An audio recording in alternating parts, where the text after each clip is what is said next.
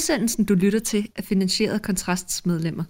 Hvis du kan lide det, du hører, så meld dig ind på kontrast.dk-medlem.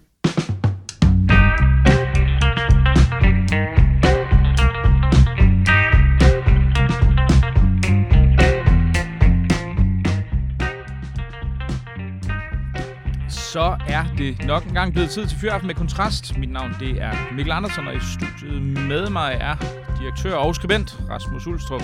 I dag, Rasmus, vi skal, vi skal snakke lidt om... Uh, vi jokede lidt, inden uh, vi begyndte at optage med, at du er blevet den næsten semi-officielle uh, ny borgerlige visker i danske, danske medier. Det er, du er manden, man ringer til, til, når man skal vide, hvad der foregår i... Uh, i, i øh, altså man skal have udlagt ny borgerlighedsologien, tænker jeg lidt. Ja, det var ja den. telefonen har i hvert fald ikke stået stille fra, øh, fra journalister.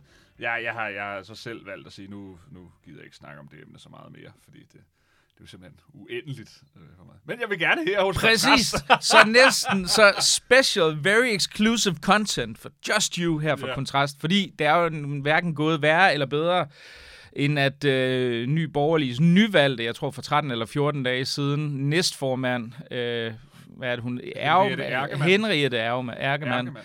Hun, øh, hun annoncerede i dag, at hun trak sit kandidatur. Det var sådan lidt, vi har moret os meget over forløbet inde på redaktionen, fordi det viser sig, at Vejle Arms Folkeblad bl- lancerede en historie om, at hun er blevet væltet. Og øh, dem var de så ret til, at øh, i rubrikken, at hun i stedet for måtte gå, som er lidt mere vagt, og nu skriver hun jo så selv, jamen hun er i hvert fald ikke blevet væltet. Hun har selv valgt at trække sig af hensyn til, til partiet, og nu er hun altså, nu er hun altså fortid. Hvad er det, der sker, Rasmus? Jamen, øh, lige i forhold til den der var det jo, jeg tror Vejle Folkebladets amtsavis, hvis det var det, det hed. at de fandt jo ud af, Vejle Arms Folkeblad. Det ja, sådan, ja, øh, ja, ja, at, øh, at hovedbestyrelsen kan slet ikke vælte en næstformand, der er valgt af medlemmerne. Altså, altså det er medlemmerne, der afgør, hvem der er næstformand, øh, så, så det kunne de ikke nå, men det er en teknikalitet. Det, der sker, er jo, at, at hun, øh, hun har været udsat for et voldsomt pres, siden hun blev formand. Fordi der nåede jo at gå, hvad, en time fra hun blev, øh, blev valgt som næstformand, til at, øh, jeg tror Henrik Dahl var den første, Liberal Alliance-politiker Henrik Dahl, var ude at dele screenshot af hendes, øh, en af de der mange beskeder, hun har skrevet. Men den der var, øh, var så den besked, hvor hun gør opmærksom på, at hun bløder, når hun har været i selskab med, med vaccineret i længere tid. Øhm, og, og, og så kørte det jo derfra. Altså så hver dag har der jo været nye historier fra Ekstrabladet og BT øh, med, med kommentarer tidligere udtalelser. Ikke? Den seneste var den der med, at, at hun tror ikke på, at Søren Pind er vaccineret, fordi hvorfor skulle man vaccinere sig med farlige vacciner, med mindre han fik tilbudt at få den anal selvfølgelig. Så det kan godt være, at han er vaccineret alligevel. Ja, altså, altså, og så var det Søren Pind, han meget sådan, lige så, så, så, hvad kan man kalde det, overlegen i sin måde at være på, som Søren Pind kan være, svaret tilbage til mediet i en kommentar, at det her bekræfter jo det, han længe har advaret imod, nemlig kældermenneskernes øh, indflydelse på den offentlige samtale, og nu også i politik. Ja, jeg, jeg tror også, den gode, den gode Søren Bind raslede sådan lidt med jurasablen i ja, forhold til, at, at og han der var nogle... det bare ikke, men han ja, kunne jo godt kunne øh, nogle ting, køre og- noget, hvad hedder det, øh, noget injurierende eller et eller andet sådan sag mod, mod hende. Ikke? Og vi må nok også være realistiske, at, at den her, det her var jo nok ikke stoppet. Fordi det var jo, altså vi, vi kan vel godt afsløre, at, at de, de, mange af de citater har cirkuleret i, Ja. i, i, i mediekredse Ja, ja, i nogen ja, tid, klart, og klart. der har sandsynligvis været en, en større forsyning af screenshots, der kunne blive, der kunne blive lækket i, igennem Og- de og større medier Hvis over længere tid, skulle, ikke? Skulle, sådan, det, udenom de der skøre kommentarer, hvis man sådan alvorligt skulle prøve sådan at analysere, hvad det er, det her det ligesom udtrykker, så er det, at hun blev ikke næstformand på trods af hendes, hvad skal vi sige, øh, ekscentriske dømmekraft. Hun blev næstformand på grund af sin ekscentriske dømmekraft, og det er meget vigtigt at forstå, fordi hun blev jo valgt af de delegerede medlemmer til det her ekstraordinære øh, landsmøde, der var her for, for 14 dage siden øh, op imod blandt andet en, en anden kandidat til næstformandsposten, Ulla Kokfeldt, som er kendt for den der mere nationalkonservative, islamkritiske fløj. Og det var de to, der ligesom lå internt i partiet, i hvert fald hvis man snakker med folk, at, at det var de to, man forventede, det var en af dem, der ville blive næstformand. Så det var lidt ligesom Bøje over for Mikkel Bjørn Sørensen, så var det på næstformandsposten Henriette Erkemann over for Ulla Kokfeldt. Og det, der jo så er sket nu på både formands- og næstformandspost, var, at Lars Bøje vandt formandsposten, så at sige, og Henriette Erkemann vandt næstformandsposten. Det vil sige, det var det var den her øh, systemkritiske fløj, der har vundet på både formands- og næstformandsposten over for den nationalkonservative fløj. Det, som der jo så måske er kommet bag på nogen, der ikke har haft indgående kendskab til partiet, er, hvor, hvor tosset den kan være, den fløj. Altså den her øh, systemkritiske fløj, som man har set med Henriette Erkemann. Fordi det er sådan set ikke overraskende, øh, for dem, der har kendskab til partiet, at de her screenshots er kommet frem. Det var det, der kendetegnede linjen for de mennesker, der støttede op om Nye Borgerlige under corona-nedlukning. Dem, der var glade for Lars Boys, meget kritiske linje over for ting. Det er klart, at Lars Bøje, som man også selv siger, vil aldrig udtrykke sig retorisk på den måde, men det var de mennesker, som, som, som støttede op om ham, og som, som vi jo også tidligere har drøftet, så var det det, som, som, som var hans politiske øh, linje, det var at få opbakning for de her mennesker, men hvor han selv retorisk sådan altid formåede ikke selv at rode sig helt derud i, i sådan de voldsomme konspirationsteorier. Den, den har han så haft lidt svært ved at finde balancegang med øh, efterfølgende, blandt andet The World Economic Forum, han kom ind på. Og nu at han egentlig ikke tager afstand fra hende, Henriette Ærkemanns udtalelser, selvom hun kommer med konspirationsteorier om, at, at politikerne, de, de tager ikke vaccinerne, de får saltvand i armene øh, for at lokke danskerne til at tage vacciner. Og så er det, man altid må spørge de her sådan konspirationsteoretikere, what's the point? Altså, altså hvad, hvad skulle ideen i sidste ende være? Fordi hun er ude og sige, jeg tror ikke på, at der kommer nogen chips eller øh, andet ind med vaccinerne i kroppen. Nej, men hvorfor skulle politikerne så have en, en, en interesse i, at folk skulle tage de her vacciner, mens de selv tager salvand? Og de der ting kommer hun ikke ind på, så det ligger ligesom lidt i luften, øh, at man skal regne ud, at der er et eller andet ved de vacciner, politikerne har en interesse i. Men det, der jo så sker nu, tror jeg, det er, at, at, at det kan godt være, at det er en fejl, at man... Vi kender jo ikke forløbet præcist fra i nat med hovedbestyrelsen. Men jeg tror, man vil øh, tage fejl, hvis man tror, at det, at man har afsløret Henriette Erkemann som tosse, hvis vi skal bruge sådan det begreb, sådan kommentator Danmark bruger. Jeg tror, man tager fejl, hvis man tror, at det betyder, at det er et, øh, et tab for partiet. Øh, tværtimod tror jeg, at det vil, kan være mere farligt for partiet, at hun nu ikke er næstformand længere, fordi man derved sætter sig mellem to stole, nemlig mellem det mere seriøse, øh, parlamentariske, borgerlige parti kontra det rapplende, øh, ekscentriske parti, hvor, hvor, hvor det, jeg vil faktisk våge den påstand, jeg tror faktisk, Lars Bøje, han skulle gå ud og bakke hende op i stedet for. Han skulle have gået ud og sagt, ja, Magnus Heunicke var, øh, var fascistoid, han var farlig for danskerne, coronahåndtering med Mette Frederiksen og Magnus Heunicke var øh, en skandale uden lige. Sundhedsmyndighederne kunne man ikke stole på. Søren Brostrøm kan, kunne man overhovedet ikke stole på. Henriette Ergemann har, på trods af hendes måde formuleret, har fuldstændig ret i sin, øh, i sin kritik af, af politikerne og magthaverne. Fordi det nu engang er de mennesker, der i forvejen støtter op om projektet. Og det så man jo ved, at hun blev gjort til næstformand men, men altså det, der så undrer mig, det er, altså fordi det, det er jo også det, altså det, det virker jo som en form for signalforvirring, ikke? Fordi man, man, vi så jo forleden dag, var, var Lars Bøje i et længere interview i, i Deadline, inden at blive konfronteret med en række af de her udtalelser, hvor han balancerer på sådan en, måske vi nogen hævet for Lars Bøje, meget symptomatisk måde, hvor han sådan siger, ja, men sådan vi han, som du selv anfører, ikke formulerer sig, men på den anden side er han jo ikke kollektivist, som han udtrykker mm. sig, så derfor så vil han ikke lægge, lægge afstand til noget, andre mennesker har sagt. De må, de må, det må de ligesom ligesom selv gøre, altså i, i hvor høj grad det så udtrykker partiets linje, hvad hun så ellers går og siger som næstformand, det kan man jo så undre sig lidt over i, i forhold til de her ting, men altså, det virker som om, det kommer til at stille dem sværere ja. i forhold til det her. Ja, præcis, fordi øh, uanset hvad, med valget af Lars Bøje som formand, og hende er Henriette Ærkemann som, som næstformand, så har dem, der er mainstream-vælgere, hvis man kan sige det sådan, dem, der der ikke var der på grund af Bøjes corona-linje, men var der på grund af Pernilles konservatisme. De mennesker har forladt partiet. De mennesker er der ikke længere. De er gået til DF eller Danmarks Demokraterne. Så at Lars Bøje hele tiden prøver at finde en eller anden balancegang, der ikke skubber dem væk fra sig, men så alligevel ikke omfavne fuldstændig de her mere rapplende øh, mennesker, tror jeg er en fejl, fordi han, han, han får dem ikke tilbage ved at lægge sig på sådan nogle udenomsvarslinje, hvor han lidt giver Henriette Erkemann ret, men bare er lidt efter retorikken på en måde. Men alligevel giver han hende ikke helt ret alligevel. Jeg tror sådan set hellere, at han skulle sige, all right, all in. Altså, altså Øh, det er bare medierne, der er ude efter os nu. Ikke? Det, af, det, de her sager, der har været mod Henrik Erkemann, afslører mediernes øh, ophav. Altså, altså det, mm. mainstream-medier er ubrugelige. Ja, ja. Men, men, men et eller andet sted, tænker jeg også, altså i, i forhold til, til Lars Bøje i den her situation, så bliver det vel svært sådan, sådan fremadrettet. Hvem pokker skal han næsten få ind til at erstatte det her? Ja. Øhm, og en, en anden ting, der er vel egentlig også er fascinerende, er, at jeg, jeg har virkelig set mange nye borgerlige folk, der har været ude og forsvare Henriette er ja. øh, udmeldinger i, i alle mulige sammenhænge. Og, og nu kan man sige, nu afviser hun jo selv, at hun er blevet presset ud, men man kunne jo sige, der har vel været en eller anden anledning til det her møde. Så, så, så mm, hvis man sad og var meget lojal over for partiets beslutning og valg af næstformand, og så får det indtryk, at man reelt er blevet underkendt af partiets ledelse, så placerer det jo egentlig i en meget underlig situation, ikke? Fordi så, så er man ikke alene, føler man sig underløbet, men man må jo så også antageligvis udlægge det som et udtryk for, at, at nye borgerlige måske slet ikke er så modige, som man godt vil, Ja. vil udlægge dem ja, som, ikke? præcis. Altså, jeg tror, jeg, jeg ved det jo ikke, men jeg, altså, der har jo været møde i nat, eller i går aftes, vi ved jo ikke præcis, hvornår det har kørt, med hovedbestyrelsen.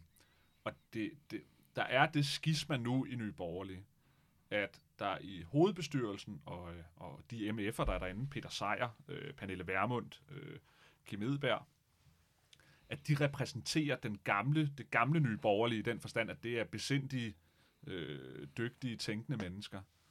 Og, og jeg tror ikke, de har været sådan ovenud tilfredse med den nye næstformand. Så der er, der, er et, øh, der, der er et skisma mellem øh, de mennesker, der sidder i Folketinget for Nye Borgerlige, og så til synlædende det bagland, der er jo til synlædende så, øh, med, med, med, altså de, de, de behøvede jo ikke engang flere valgrunder, altså det var bare flertal til Henriette Erkemann ved første afstemningsrunde, som jeg tror øh, er svært at forene med den folketingsgruppe, der er øh, derinde.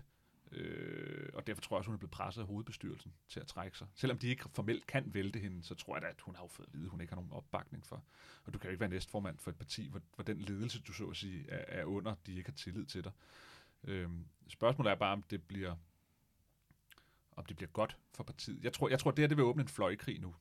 Eller ikke en fløjkrig, men det vil åbne yderligere flanker, fordi vi igen får et magttomrum i partiet, der nu skal udfyldes. Og om de så indkalder til en ekstra ekstraordinær generalforsamling, hvor den nye næstformand så skal øh, udvælges, det, det, det går man vel ud fra. Hun kan vel ikke blive øh, siddende som næstformand indtil øh, næste årsmøde om, om, om, om ni måneder. Og så skal man igen forfra med interne kampe og linjer, der kæmper mod hinanden. Og hver gang man har det, så blotter partiet flanker, det bliver svagt, det bliver mindre engageret, fordi der kommer tabere hver gang der er et valg, også internt i partiet. Så jeg tror simpelthen ikke, jeg, jeg, jeg tror faktisk ikke, det gavner partiet, at hun har truffet den her beslutning her. Fordi de må bare embrace, at de nu er partiet, som, som Berlingske sagde meget lige ud officielt, Nye Borgerlige er blevet tossepartiet. Og det må de hellere embrace, end at prøve at kæmpe imod. Det er, det er også meget svært at se, hvad det egentlig er for en... Altså, Dansk Folkeparti står jo i den situation, at de langsomt, det er ikke fordi, det er noget, der afspejler sig voldsomt i meningsmålingerne endnu, øh, og vi ved selvfølgelig ikke, om det kommer til det, men de har trods alt et grundlag at, at bygge partiet op på. Morten Messerschmidt har en fortælling om, Præcis. vi har gået så grueligt meget igennem, Ja. nu er der ro på bagsmækken, vi er Danmarks nationalkonservative med tykstreg under, under faktisk begge dele, men, men i særdeleshed konservativ øh, parti nu. Vi er nærmest det eneste konservative parti i Danmark. De har fået nogle folk ind, Mikkel Bjørn ikke mindst, som ligesom kan underbygge den fortælling. Og så kan man altså ligesom køre ud over stepperne. Men, men, men hvad er det for en fortælling, som, som det Ja. ja. her nye borgerlige skal Ja. ja. samles om nu? Ikke? Og, og der lader det til, at det vakler. Ikke? Altså på den ene side får man Bøje, der går ud og lufter øh, skepsis over for World Economic Forum, som nogen, der måske, hvis de fik mere magt, ville kunne blive en skyggeregering, men man ved ikke helt, om det var det, han mente eller ej, men det lå lidt i kortene. Og på den anden side kommer han ud med et nyt udspil, der hedder Ny Borgerlig Danmarks Familieparti. Altså hvor man er sådan lidt er, er i et, øh, hvor de prøver at være et seriøst policyparti med, med seriøs policy, der taler alvorlige politiske problemstillinger på den ene side, og så samtidig den her sådan øh, rapplende øh, indskydelser, der sådan kommer fra hoften fra ham og, og, og næstformanden. Og, og, og, så længe de ikke helt ved, hvor de skal lægge sig i det der, desto mere diffus bliver projektet, og så vil de have Danmarksdemokraterne på den ene side, og DF på den anden side, og så er det LA på den tredje side, der definerer så meget tydeligt, hvad det er for et parti. Så Nye Borgerlige vil man jo næsten kunne sige, Nye Borgerlige ved man ikke, hvor man har. Vi skal også lige hurtigt nå at, at vende øh, nogle af de udfordringer, som, som borgerligheden øh, måske har i forhold til økonomisk politik og indvandring, fordi vi har jo publiceret et, øh, et indlæg fra, fra den gode økonom Thomas Græs, der også har arbejdet i Ny Borgerlige Ja. tidligere øh, på kontrast her i dag. Øh, Hvad er det, han skriver, Rasmus? Han skriver noget meget interessant. Dataene kommer fra, det er sådan efter hvert valg, både kommunalvalg og folketingsvalg, så er det på Aalborg Universitet, hvor man laver nogle store vælgerundersøgelser, hvor man stiller dem en hulens masse spørgsmål. Øh, både hvad de stemte, hvorfor de gjorde det, hvad mener de er vigtigst, og bla bla bla, om alt muligt. Øh, og der har Thomas så siddet og trukket noget data ud. Det er det så fra valget i 19, fordi det fra 22 er slet ikke klar endnu. Det plejer at tage et år eller sådan noget, før dataene øh, ligger der overhovedet. Men, men, men han har så kigget på, om øh, hvor mange af vælgerne i Danmark, eller øh, af danskerne, der på den ene side er helt enige i, at indvandring udgør en alvorlig trussel mod den danske kultur. Og det er omkring 33 procent, så vidt jeg husker, der mener det. Og så har han sammenholdt det med, hvor mange af dem, der så har svaret, på det næste spørgsmål, nemlig foretrækker du lavere skatter eller forbedringer af den offentlige service? Og hvor mange af dem, der så samtidig har svaret, de foretrækker lavere skatter frem for forbedringer? Det vil sige, hvor mange mener, at indvandring er en enorm trussel, samtidig med, at de vil have lavere skatter frem for bedre offentlig service. Og der viser det sig, at der faktisk kun er 15 procent af danskerne, der har de to holdninger på samme tid. Og det synes jeg er ret interessant, fordi det er jo et, eller altså der, man, kan, man kan jo lægge en masse tolkninger ned over det tal alene. Et af dem kunne være, øh, den borgerlige vælger find, findes stort set ikke i Danmark, fordi de så åbenbart mere er socialdemokrater, altså dem, der er mest skeptiske over for indvandring, er også dem, der er, mest tilbøj, er mere tilbøjelige til at vi have bedre forbedringer i den offentlige service frem for skattelettelser. Man kan også øh, tolke det på den måde, at det er et projekt som NB-projektet, altså det her med at være en blanding af DF's værdipolitik og LA's økonomiske politik, der ligger der et maksimalt potentiale på 15 procent, det kan man sige. Det er jo meget pænt. Men så er der så heller ikke mere i Danmark til det. Man kan også lægge den tolkning ned over og sige, blå blok, altså en, der, der findes ikke en borgerlig blok i Danmark. Der findes ikke vælgere til at have et borgerligt flertal. Hvis man altså lægger den præmis ned, at det at være borgerlig er både at vil have en økonomisk liberal politik og en meget stærk indvandringsskepsis. At det findes bare ikke. Nej, altså der vil vel være dem, der så vil indvende, at ja, men der vil, man vi vil godt kunne mene, at, at hvis det er der, man, man ligger snittet for, hvad man definerer borgerlighed som værende, så vil der være nogen, der vil mene, at indvandring var et problem, men ikke nødvendigvis en trussel eller noget ja, ja, mildere. Klar, klar. Og der er en masse øhm, nuancer i det, man, man også kan ja. gå ind i der. Tallene kan se anderledes med dem, der bare svarer enige frem for helt enige osv. Mm. Men den der rendyrkede øh, borgerlige vælger, der er helt enige i, at indvandring er en trussel mod den danske kultur, og som foretrækker lavere skatter frem for bedre, for, frem for bedre offentlig Dem er der 15 af. Mm. 15 procent af i det her land her. Men, men, men det store problem er vel også, at man kan sige, at der er jo ikke engang konsensus om, hvis, hvis, hvis det er det, man mener, at det er det, der kvalificerer til borgerligheden. Vi vil have et DF, som vil sige, jamen indvandring er super vigtigt, men det der med, om velfærdsstaten bliver større eller mindre, herreste Gud, det er da ikke der, vores borgerlighed ligger Nej, parkeret. Præcis. Og på samme måde kunne vi jo så sige, uh, dele af de mere liberale dele af, af Venstre, og måske også konservative, de vil så sige, øh, jo jo, vi skal da kigge på det der med indvandring og så videre, men ro på nu. Det vigtigste er selvfølgelig at få gjort op med velfærdsstaten, hvis man forestiller sig, at der ja. er folk, der mener det men, i men de to tror, partier. Men jeg tror, det jeg vil udlede af det, det er, at, at, at man bliver nødt til, for at få et flertal i Blå Blok, bliver man nødt til at have et parti som for eksempel Dansk Folkeparti, der trækker vælgerne over midten, ved så at være dem, der siger, yes, indvandring er en enorm trussel, men vi synes, at den offentlige sektor er vigtigere end skattelettelser. Fordi ellers så, så er der ikke nok mennesker til at skaffe blå blok et flertal. Så det er enormt svært at se, hvordan man kan få lavet en fusion mellem de to holdninger i blå blok, der skulle kunne give over 50 procent af stemmerne. Fordi man simpelthen bare er nødt til at slække på en, et af de to parametre, for at hive folk ind over midten til, til højrefløjen. Og der har det jo så bare traditionelt været DF, der har valgt at sige, alright, vi giver os på den økonomiske politik og læner os op af, af, af midten i dansk politik for at trække vælgerne ind over der. Mm. Men, men jeg synes bare, tallet i sig selv, sådan, hvis man bare sådan tallet i sig selv, synes jeg er interessant at finde ud af, at, øh, at det er den størrelsesorden, vi taler om. Men der er vel noget fascinerende i den. Nu så jeg lige kommet til at hoste. Helt vildt. Øhm, men, men, men jeg mener, der er vel også en slags opbakning, implicit opbakning til for eksempel det her det er blevet kaldt socialdemokratisk under den sidste valgperiode, men det har jo også klare referencer til DF. Ikke? Altså det her vælgersegment, hvor man siger, jamen, de er lidt venstreorienterede på, på fordelingspolitikken, men til gengæld er de relativt hardcore på, på, på, den, på det værdipolitiske, og lænder klart mod højre, ikke? med mere konservative ja. værdier ja. der. Ikke? Altså at der egentlig er en ret stor gruppe, som, som i hvert fald de sidste par år man blandt borgerlige har været, har været relativt øh, dårligt til at omfavne, ikke? Jo, jo, fuldstændig. Ja, det var jo derfor, da øh, DF, ned, altså da Socialdemokraterne overtog DF's placering eller positionering, så døde, døde blå blå. Ja, ja. så var der ikke nok mennesker.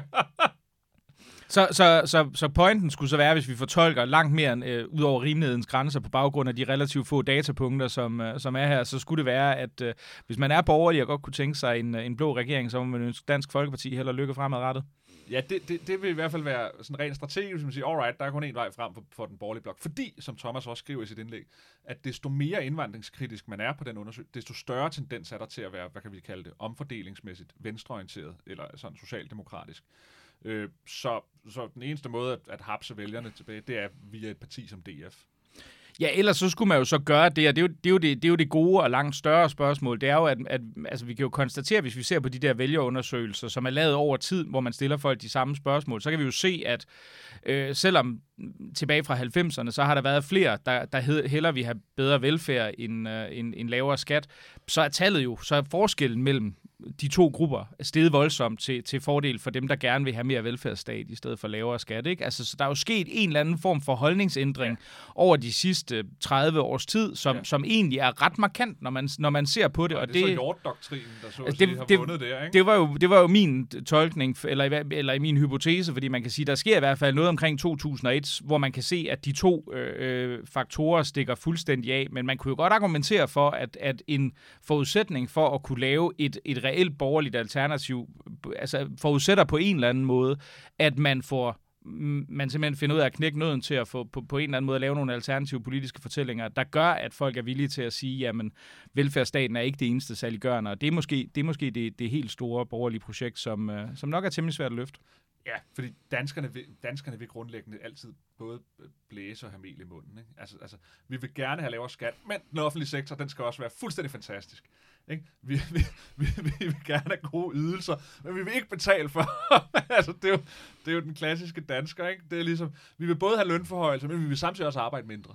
Ikke? Altså, ja. det, det, det, ja, det er ja, hvis, hvis, hvis man, der er dog en enkelt, en enkelt outlier, i, hvis man ser på den her valgundersøgelse, fordi generelt er det jo præcis, som du siger, et, et, et gennemgående mønster, at danskerne vil faktisk gerne have mere af det hele. De vil gerne have flere fængsler, de vil gerne have ja. mere, mere, flere overførselsindkomster, øh, de vil gerne have mere forsvar. Der er alle mulige ting, danskerne gerne vil have. Der er én ting dog, de faktisk godt kan acceptere, at man skærer ned på, og det er kulturydelser. Ja. Danskerne, et, et ret konsistent flertal over tid er faktisk ganske villige til at, til at, at, at skære på, på øh, de kulturelle ydelser, hvilket er ja, ret fascinerende. Det er fordi, det, det, jeg tror, Rune, jeg kan sgu ikke huske Rune Lykkeberg, siger, det er altid sådan nogle subidua-vælgerne. Det er dem, der, der i sidste ende dikterer det hele her i landet. Det er den jyske middelklassefigur, der ikke synes, at vi skal bruge alle de penge på eller andet kunst og kultur i København, og det kan man jo egentlig godt forstå. Ikke? Til gengæld så går de meget op i at få nogle gode offentlige services, og at de øh, kan have øh, lavere skat til dem selv, men de vil ikke gå på kompromis med noget som helst i den offentlige sektor. Nej, og jeg tænker da også, hvis man sidder derovre i, øh, i Kast øh, Brande, eller hvor pokker det nu er, ikke, så tænker man altså, prøv at mine håndboldkampe får altså ikke... Øh, de, de har altså ikke snabel nede i alle de her, de her kulturpuljer. Det er til gengæld det der super grimme monster, vi har stået ude i den lokale rundkørsel, som, øh, som en eller anden københavner har lavet, ikke? Præcis. Men altså, altså, jeg vil sige til læs Thomas Græs indlæg, og vi lægger link ind til øh, den database, der er, hvor det er faktisk meget skægt, man kan få en hel dag til selv at sidde og kigge på alle de her svar her fra valgundersøgelsen 19, og så kan man sidde og, og, og få knust alle sine, øh, sine, sine illusioner, man havde om, om borgerlighedens fremtid og mulighed her i Danmark. Det er meget, det er meget, meget skægt at sidde og rode med, faktisk. Og således opløftet og med en opfordring til selv at grænske tallene, så vil jeg lægge øh, dagens fyraften med kontrast ned. Mit navn det er Mikkel Andersen. I studiet med mig var Rasmus Ulstrup. Og som altid er det kontrast medlemmer, der betaler gilde. Så ind på kontrast.dk-medlem og meld dig ind. Tak fordi du lyttede med.